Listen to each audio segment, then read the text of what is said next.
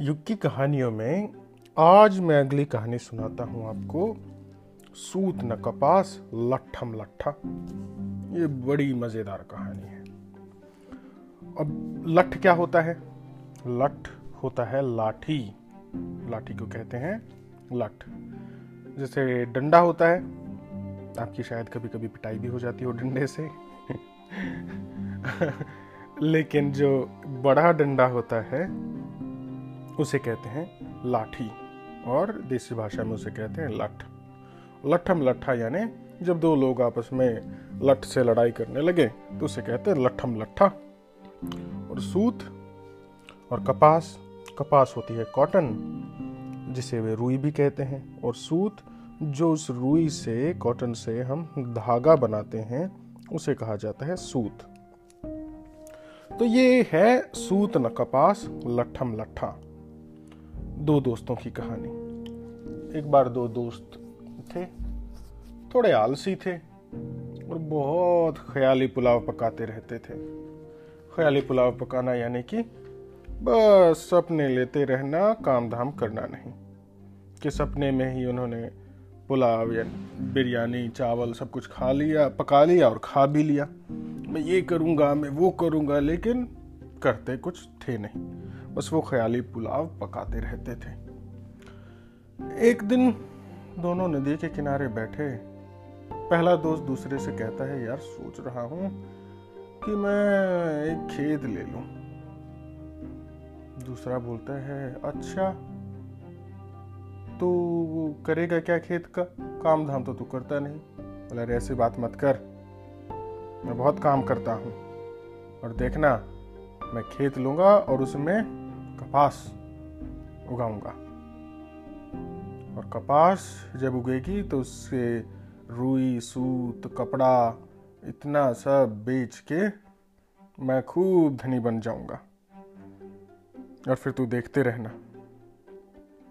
दूसरे दोस्त ने सोचा, यार, ये तो फेंक तो रहा है। अब उसे भी कुछ कहना था। तो उसने कहा, यार, ठीक है भाई, तू कपास ले ले। और सॉरी खेत ले ले और कर खेती। मैं तो सोचता हूँ एक डेयरी खोल लूँ।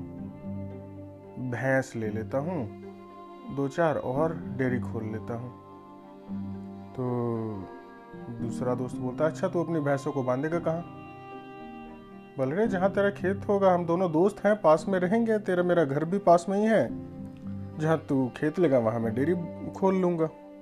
तो पहला दोस्त बोलता है, अरे, ना ना ना ना भाई, ऐसा मत करना। बोला, क्यों? अरे भैंसों को तो बिनौले बड़े पसंद होते, तेरी भैंसे मेरे खेत में घुसेंगे, मेरी फ़सल खा जाएँगी। अभी बिनौले क्या होता है? बिनौले बोलते हैं, जो कपास का बीज होता है। और वो गाय भैंसों के लिए बहुत हेल्थी होता है, उन्हें बहुत अच्छा भी लगता है। और उस बिनौले की बनती है खल। खल बोलते हैं जो कॉटन सीड का पैनकेक बन जाता है। So like cotton seed pancake जिसे भैंसें, गायें खाती हैं, उसे बोलते हैं खड़। तो पहले खड़, बिनौले या बिनौले की खड़ गाय भैंसों को बहुत दी जाती थी। उससे क्या होता है कि उससे उनमें बहुत फैटी होता है और उससे उनके दूध में खूब सारा घी निकलता है। खूब सारा मक्खन, खूब सारा घी निकलता है। और उनकी हेल्थ भी बहुत अच्छी रहती है। सर्दियों में उन्हें गर्मी भी सर्दी भी नहीं लगती। तो इसलिए पहले दोस्त ने कहा कि, भाई, अगर तूने भैंसे लिए मेरे खेत के पास तूने अपनी डेयरी खोल ली तो अपनी भैंसों पे ज़रा नज़र रखना। अब अगर किसी दिन मेरे खेत में घुस गई तो मेरी सारी फ़सल बर्बाद कर देंगी, मेरे सारे बिनौले खा जाएँगी और कोई कपास नहीं उगेगी, ना मैं सूत बना पाऊँगा। तो दूसरा दोस्त बोलता है, अरे, ये क्या बात हुई? बस इतनी सी दोस्ती। मैं ध्यान तो रखूँगा ही, पहले तो तुझे मुझ पर यकीन करना चाहिए था कि मैं अपनी भैंसों का ध्यान रखूँगा। लेकिन फिर भी, अगर कभी गलती से खुल भी गई तो भैंस तो भैंस है। घुस जाएगी खेत में। थोड़ी बहुत फ़सल खा भी ली तो क्या होगा? पहला दोस्त बोलता है अरे, ऐसे कैसे खा जाएगी? मैं तेरी भैंस का दूध निकाल के पी जाऊँ तो तुझे अच्छा लगेगा। बोला, अरे, ऐसे कैसे तू मेरी भैंस का दूध पी जाएगा? बोला तो ऐसे कैसे तेरी भैंस मेरी फ़सल खा जाएगी? दोनों लड़ने लगे।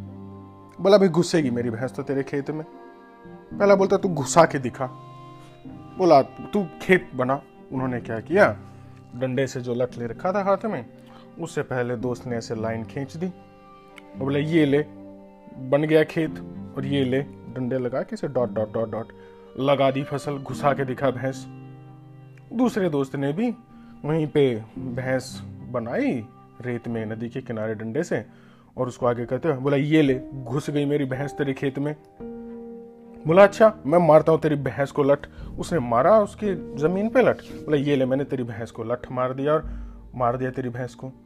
दूसरे दोस्त ने उठा के पहले दोस्त के सर में लठ मारा। बोला, तूने मेरी भैंस को लठ मारा? अब मेरा दूध, मैं कैसे दूध पीऊँगा? मेरी डेयरी कैसे चलेगी? बोला तो मेरी खेती कैसे चलेगी? और वो दोनों तोड़ा तोड़ तोड़ा तोड़ लड़ने लगे ज़बरदस्त तरीके से। अब जब उनके सरवर फूट गए, चोटें लग गई, लोगों को आवाज़ आई तो लोग आए छुड़ाने। उन्होंने छुड़ाने की कोशिश भी की, लेकिन वो तो पागल हुए, समझे लड़े हैं, लड़ते रहे।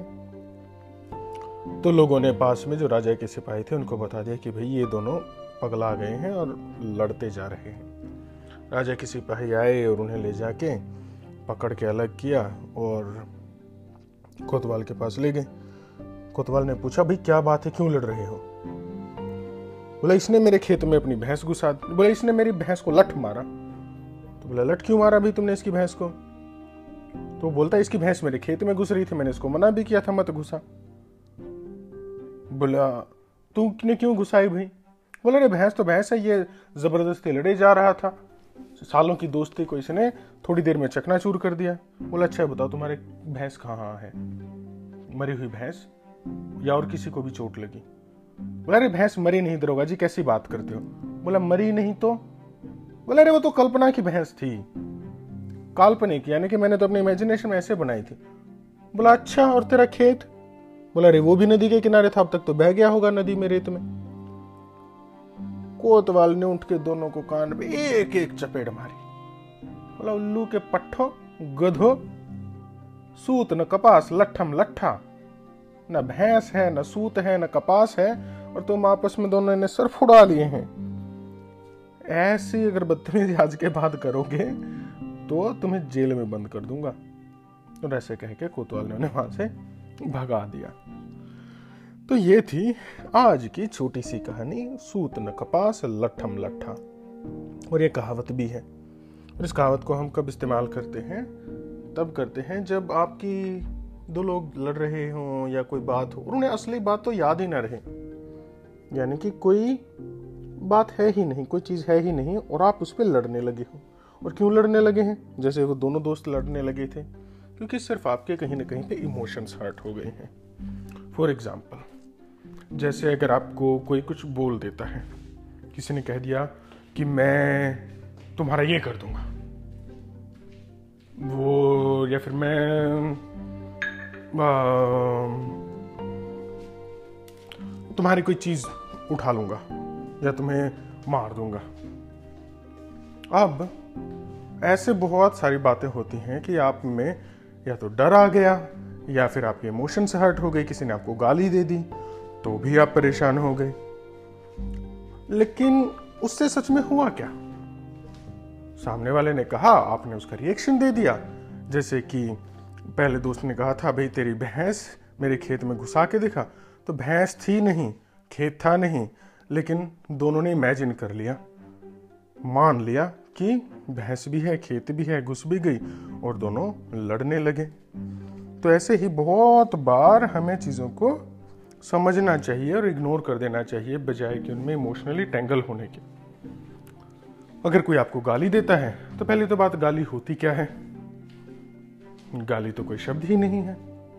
गा यानी कुछ गाना या बोलना, ली यानी लय हो जाना, विलुप्त हो जाना।